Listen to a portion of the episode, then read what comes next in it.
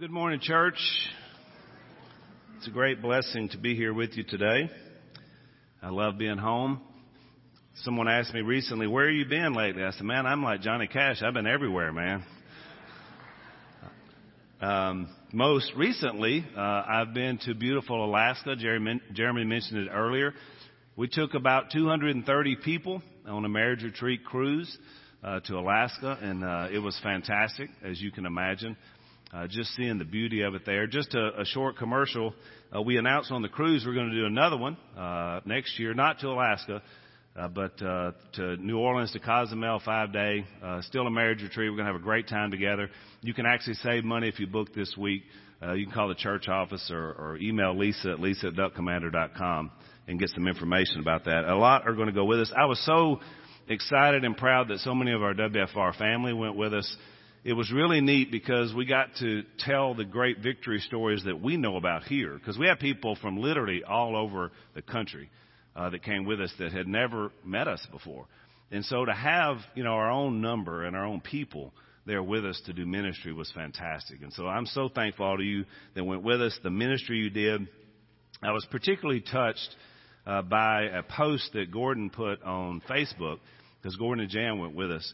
And um, Gordon said he walked outside onto the balcony and Jan was there and she was crying as she was looking out. And so Gordon, I mean, which logically makes sense, thought he had done something, which I can understand why he would think that. but it wasn't him. You know, he said Jan was just crying because she was just looking at the beauty and the wonder that Jeremy talked about of God's creation. And she was just crying because she thought, our God is so great and powerful and we have a relationship with Him. And I was really touched by that. And that's true for all of us uh, that saw Alaska. If you've never been, I hope you get there at some point in your life. And today we're going to be talking about having those experiences with God. It may be a way to have them at a more connected level. I'm very excited that I was asked to speak uh, to sort of kick off this idea about connection uh, to God uh, today is my topic, and it t- and it took me back, you know, when we when uh, Mike first uh, asked me about it because I thought about when we came here, back here, in the summer of 1987, 30 years ago. It was so exciting. Ray Melton was here preaching, and uh, in those days our groups were called Bible Talks because they've changed names, you know, through the. How many of you remember Bible Talks? You've been around that long. All right, good. Bible Talks were great, and when you got a few Bible Talks together, uh, they were pig outs because we like to eat, of course, and uh, and we like to sing, and so those were great coming together. And, and so I was here and, and sort of, you know, back to Christianity and was just kind of, you know, learning my own ropes, I guess.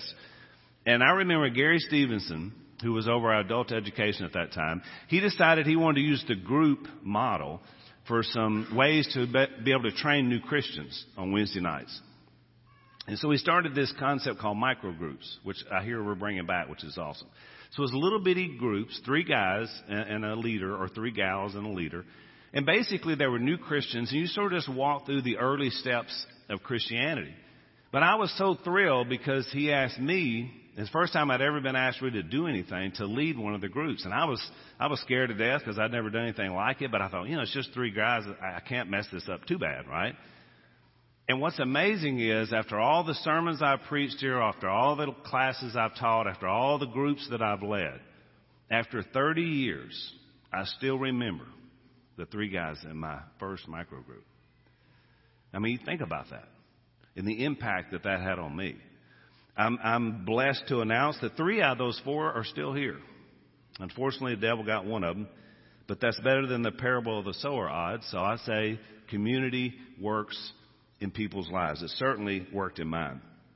Today we're going to look at why smaller groups, rather than our larger assemblies, have a way to connect us with a better experience and relationship with God. Now let me give you a disclaimer right off the bat. I'm not down on our big assemblies. I love it. I love being here this morning. I love praising God with you guys. I love feeling the spirit of a place together. I spent most of my adult life planning and executing assemblies, so I love them. But I think we can grow deeper with community groups and sharing that with one another. And so I really want to encourage you guys about Group Link. If you, if you aren't involved in a small group or, or a community group, to be sure and get there and get signed up. Now, here's what we're going to talk about today. First of all, God is community, and He made us for community. It's the first thing we have to understand. This starts with the Godhead itself. In fact, the Godhead is the very, the universe's first microgroup. If you think about it. Now it's hard to attach the word micro to God, right? But in a sense, He did that Himself by having this group of three that created all of us. In John chapter 1, we see that in the beginning was the Word, and the Word was with God, and the Word was God. So we've got this unique relationship now of the Word being God and yet being with God. He was with God in the beginning, that's creation. Through Him all things were made. Without Him nothing was made that has been made. Now who is this Word? We know from verse 14.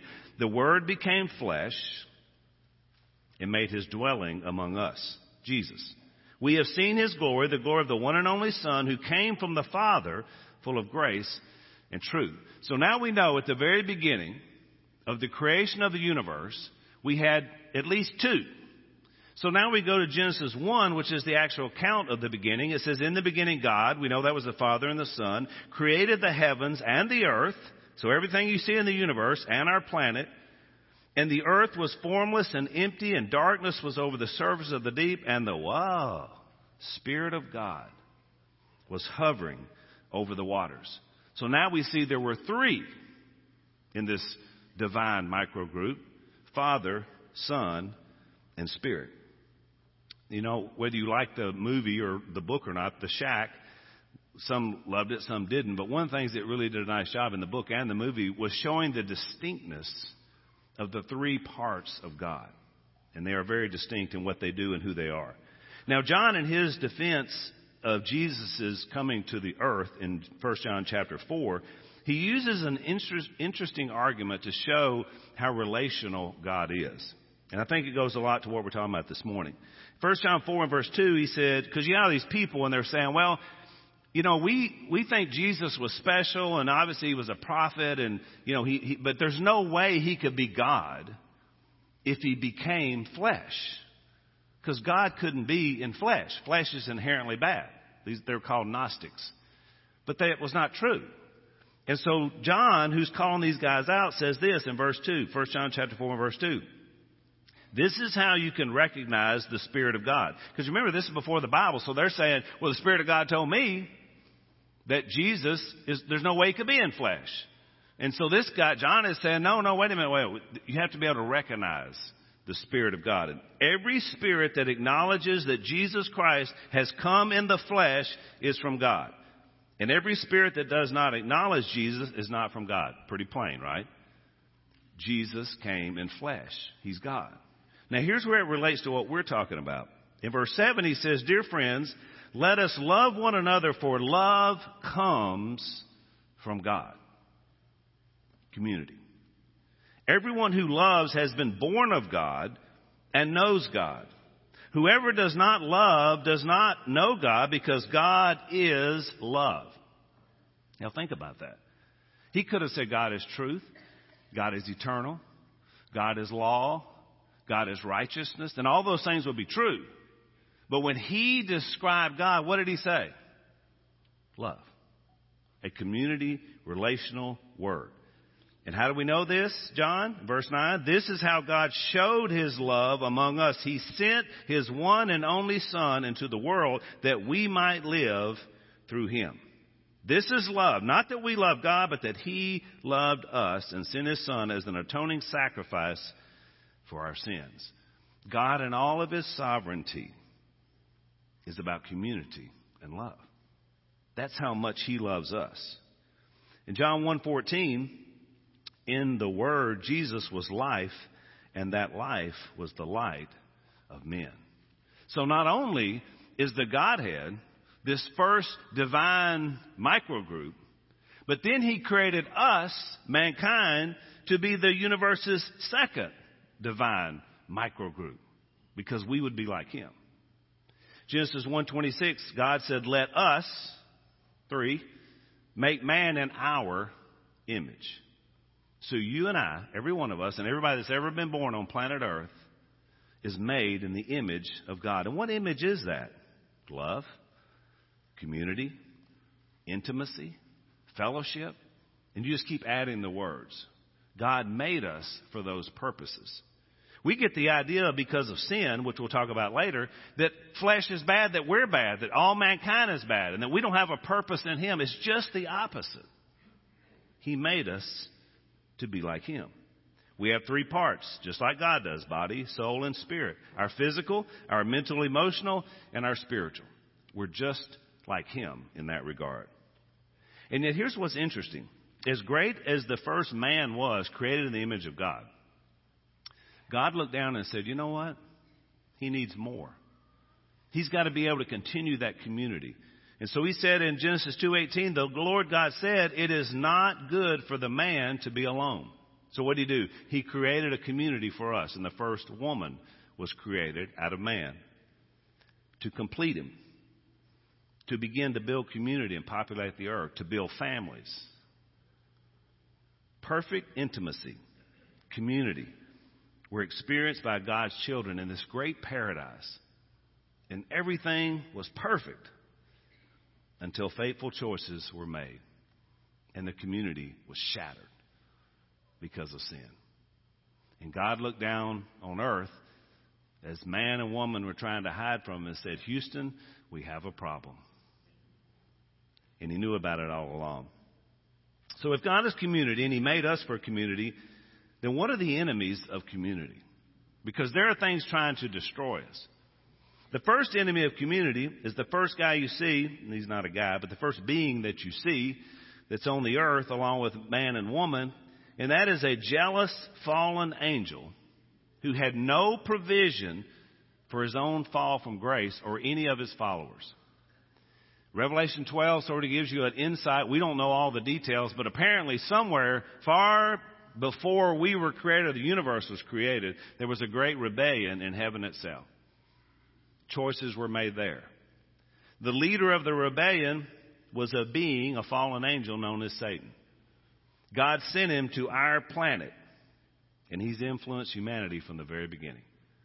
In Genesis 3, we saw in that perfect, idyllic situation, one choice was there, and Satan was there to make sure man and woman chose the wrong thing. That's on them. But He helped them make the decision. God has always provided a community of choice. So you say, why, why would Satan do that to them and to us? Why is he still working so hard against us? Because he's jealous and he's spiteful and he's evil. He's just like anyone that lost their own way and now wants to take as many people down as he can. Just like some person that blows a bunch of people up. Take as many out as possible. Why would somebody do that? And destroy families and community. It's pure evil. And we know from Job 1 and also 1 Peter 5 8 that he roams to and fro, back and forth in the earth, seeking someone, some community to devour. He is our first and greatest enemy to community. The second one is sin. And that's on us, not on him. We made that choice. We can't go by the old devil made me do it. Devil laid it out there. It's a good choice, bad choice. You and I make it. It's on us. But sin brings guilt and shame and fear and distance from both the community of God and also the community of mankind. You remember the very first two humans, what did they do? They were fearful, they ran, they hid, distance between them and the Creator. And then ultimately, distance between them and their family. The very next thing that happened was murder, jealousy, violence. All this came about because of sin. Isolation and hiding away from community. That's the result of sin. The third enemy is one that started out to be a good thing, but has become something not as good as we would like. And I call it the bigness of the institution. You know, for the first 250 years of the church after Christ left, basically because of persecution, because of difficulty, because of Jews and Romans after the early church, they pretty much had to meet on the run.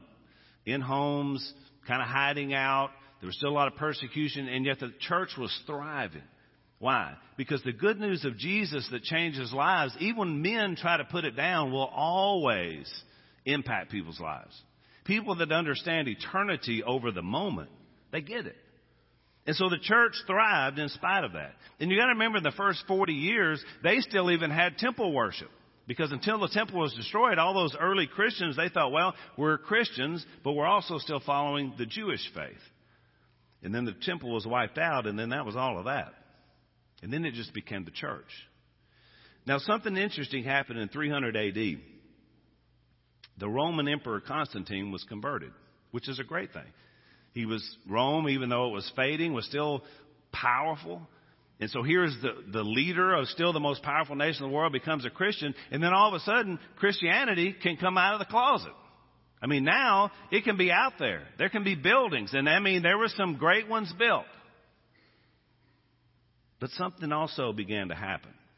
Christianity, because now it was okay at the highest levels of government was sort of a conquest mindset. In other words, you go in, you take over a country, we're going to force everybody there to become a Christian, a believer in God. Well, that was never God's choice for Christianity. Remember, this started with people having to make the choice when it was against every man made rule. Christianity is not about conquest, it's about submission and giving ourselves. We can't make people do it. God doesn't make us do it. So now it becomes more formal. There's more creeds, more councils, more ritual, more clergy over laity. Now the structure becomes a larger place where you have front to back. And as you can see, here we are now, almost 2,000 years later, still with a front to back, even when we come together. It started way back then. Not as a bad thing, not as a bad mindset. It was a good thing. Everybody was excited about it. But something was lost. Even the worship service of Jewish tradition, which is in the temple, it's sort of resurrected in this model. Because now you had just a handful of clergy and they were serving God and serving you, but people forgot that we're supposed to be serving God and one another. That's what Jesus told us, right? So over the course of years, the idea of community got lost for the most part. But the last hundred years have seen some changes, and I find this encouraging. In South Korea, a small group cell model church flourished to a church of almost a million people, in spite of great failings by its founder. Why? Because community matters and can grow. In China, even to this day, the underground church, under persecution, under illegality, is flourishing. How big is it? Nobody knows except for God. And it's beautiful to watch. Right here in the good old US of A, we have what I call hybrid churches who understand the value of the large assembly just like we do, but also understand the value of community groups. They will say about themselves that they are a church of small groups, not with small groups. That becomes a big difference. That defines and allows people to be discipled and to flourish as new Christians. And so for the last 30 years, us here at Whites Ferry Road, we have been one of those hybrid churches that still tries to bring the value of being all together and being encouraged, but not just being a front to back church, but a face to face church. Because that's where the real power of God influences you at an individual level. Now, why do I think groups energize our experience with God and our community with each other? Four reasons. Number one, Smaller groups, they focus our attention. Now, I don't know about you, but I mean, sometimes I find it hard to maintain attention. Especially the larger the group, the harder it is to do it. You got a lot of stuff going on. It's like being, when I was back in college, I had a class of 300 people, big class. I didn't worry too much about being called on to say anything, so I didn't really come to class prepared because the odds were low that it would land on me. In fact, the instructor probably wouldn't even call on anybody. Too many people. But if you're in a class of 20, you better be ready, right? Because none of us likes to look dumb, even if we are in a situation like that, right? So it focuses our attention. We come together with intentionality. We understand that. We're going to be a part of that process. Let's face it, sometimes we can come in here and just kind of not really even be here. But that doesn't happen as easily in a smaller group. Number two, Smaller groups change the dynamic from front to back to face to face, which I believe is the best way to be nourished. Now, Jesus understood the value of a dynamic assembly, did he not? I mean, he spoke to thousands on the hillside. I mean, they were out there. And I mean, some of the greatest sermons, the Sermon on the Mount, thousands of people. And we look back at those, and man, those are things we can value even to this day. But when he really wanted to get down to discipleship and preparing people for eternity and being able to lead in eternity, what did he do? He got in that 12 and he went deeper than even he did to the thousands. Not surprisingly, when everybody kind of came back from the scattering after Jesus was raised from the dead, it took a while to get into those thousands. But the 11 out of the 12 were ready to rock much quicker. Why?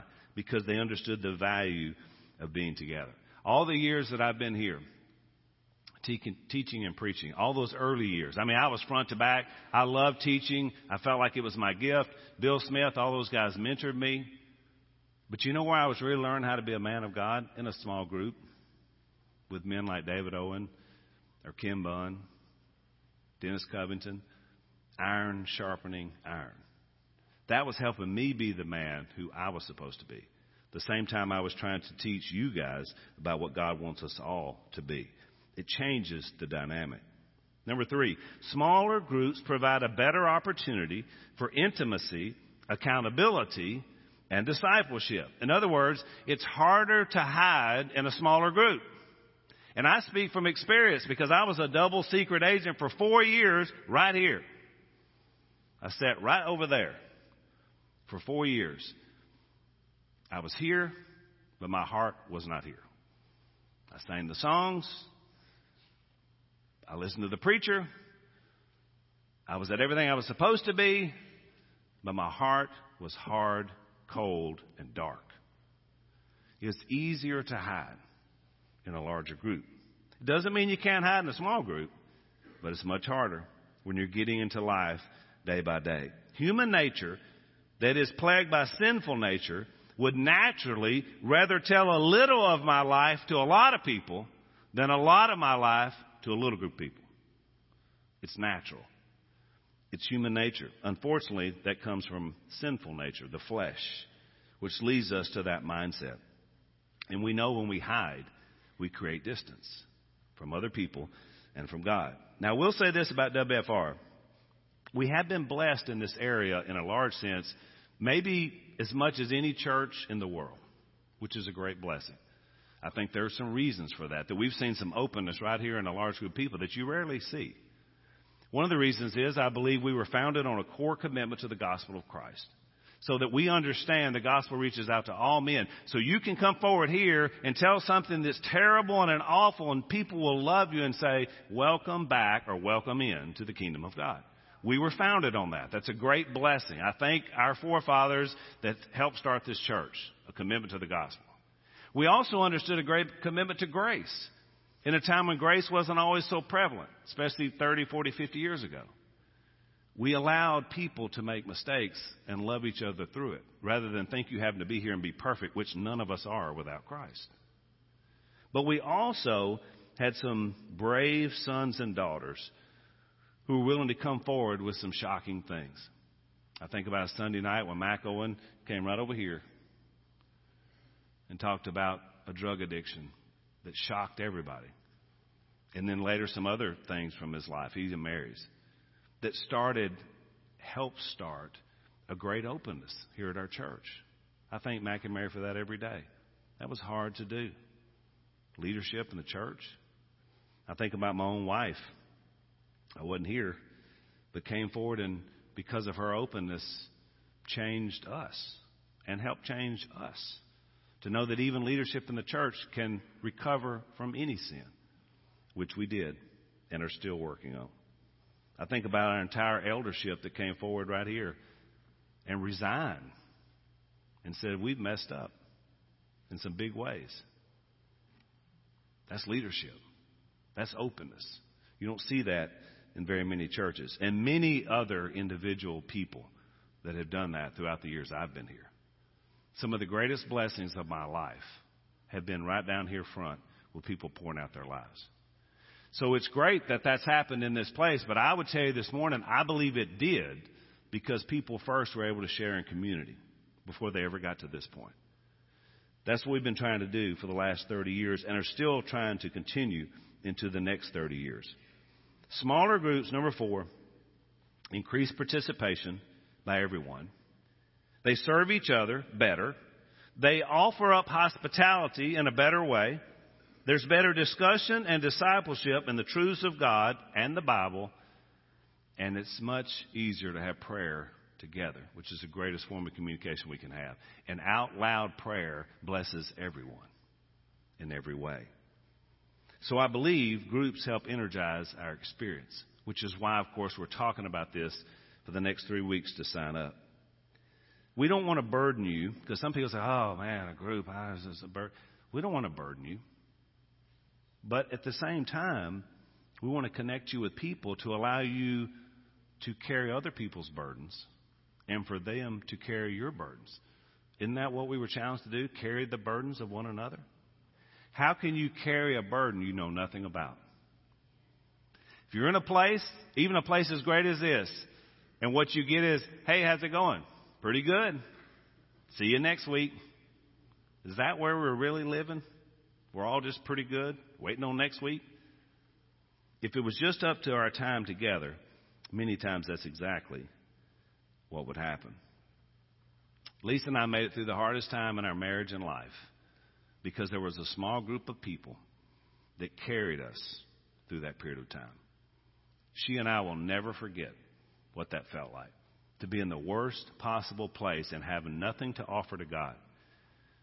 Can you imagine what it would be like to be a leader, to be up front, to teach, to preach, to know you have a gift from God, and then all of a sudden, in one day, you feel like you've got nothing to offer Him or anybody else? That's where I was. But a small group of people, a community, surrounded us, allowed us to talk through our situation, and carried that burden with us. Now we're going on cruise ships all around the world talking about how great God can be in marriage. Is our God not an amazing God and what He can do in community? So I want to encourage you guys to not only attend in three weeks and sign up if you haven't already, but to be involved in as many groups as you possibly can be. And so many of you here are at so many different levels. Whether it's a step study or, you know, a women's Bible study or a men's Bible study or one of the community groups, a way to connect better with people. And look, it may not be just what you're getting, but it may be what you're giving that's going to be the greatest blessing of all. I want to offer you an invitation this morning because if you're not in the community of God, then that's the first place that you have to begin. Without being in His community, remember the Godhead community of love, you don't have any hope anyway. So if you're not a Christian, you've never obeyed the gospel of Christ, Him coming to this earth, dying for you, being raised for you, mediating for you, coming back for you, that gospel story, if you've never embraced it, believed it, and committed to it, or been immersed in Christ, we want to give you that opportunity today. The greatest step you can ever take. And then, as we've been talking about, you're going to step into a great community of believers. Maybe if you just need to be restored, renewed, have a prayer request for us, we want to give you that opportunity this morning while we stand and while we sing.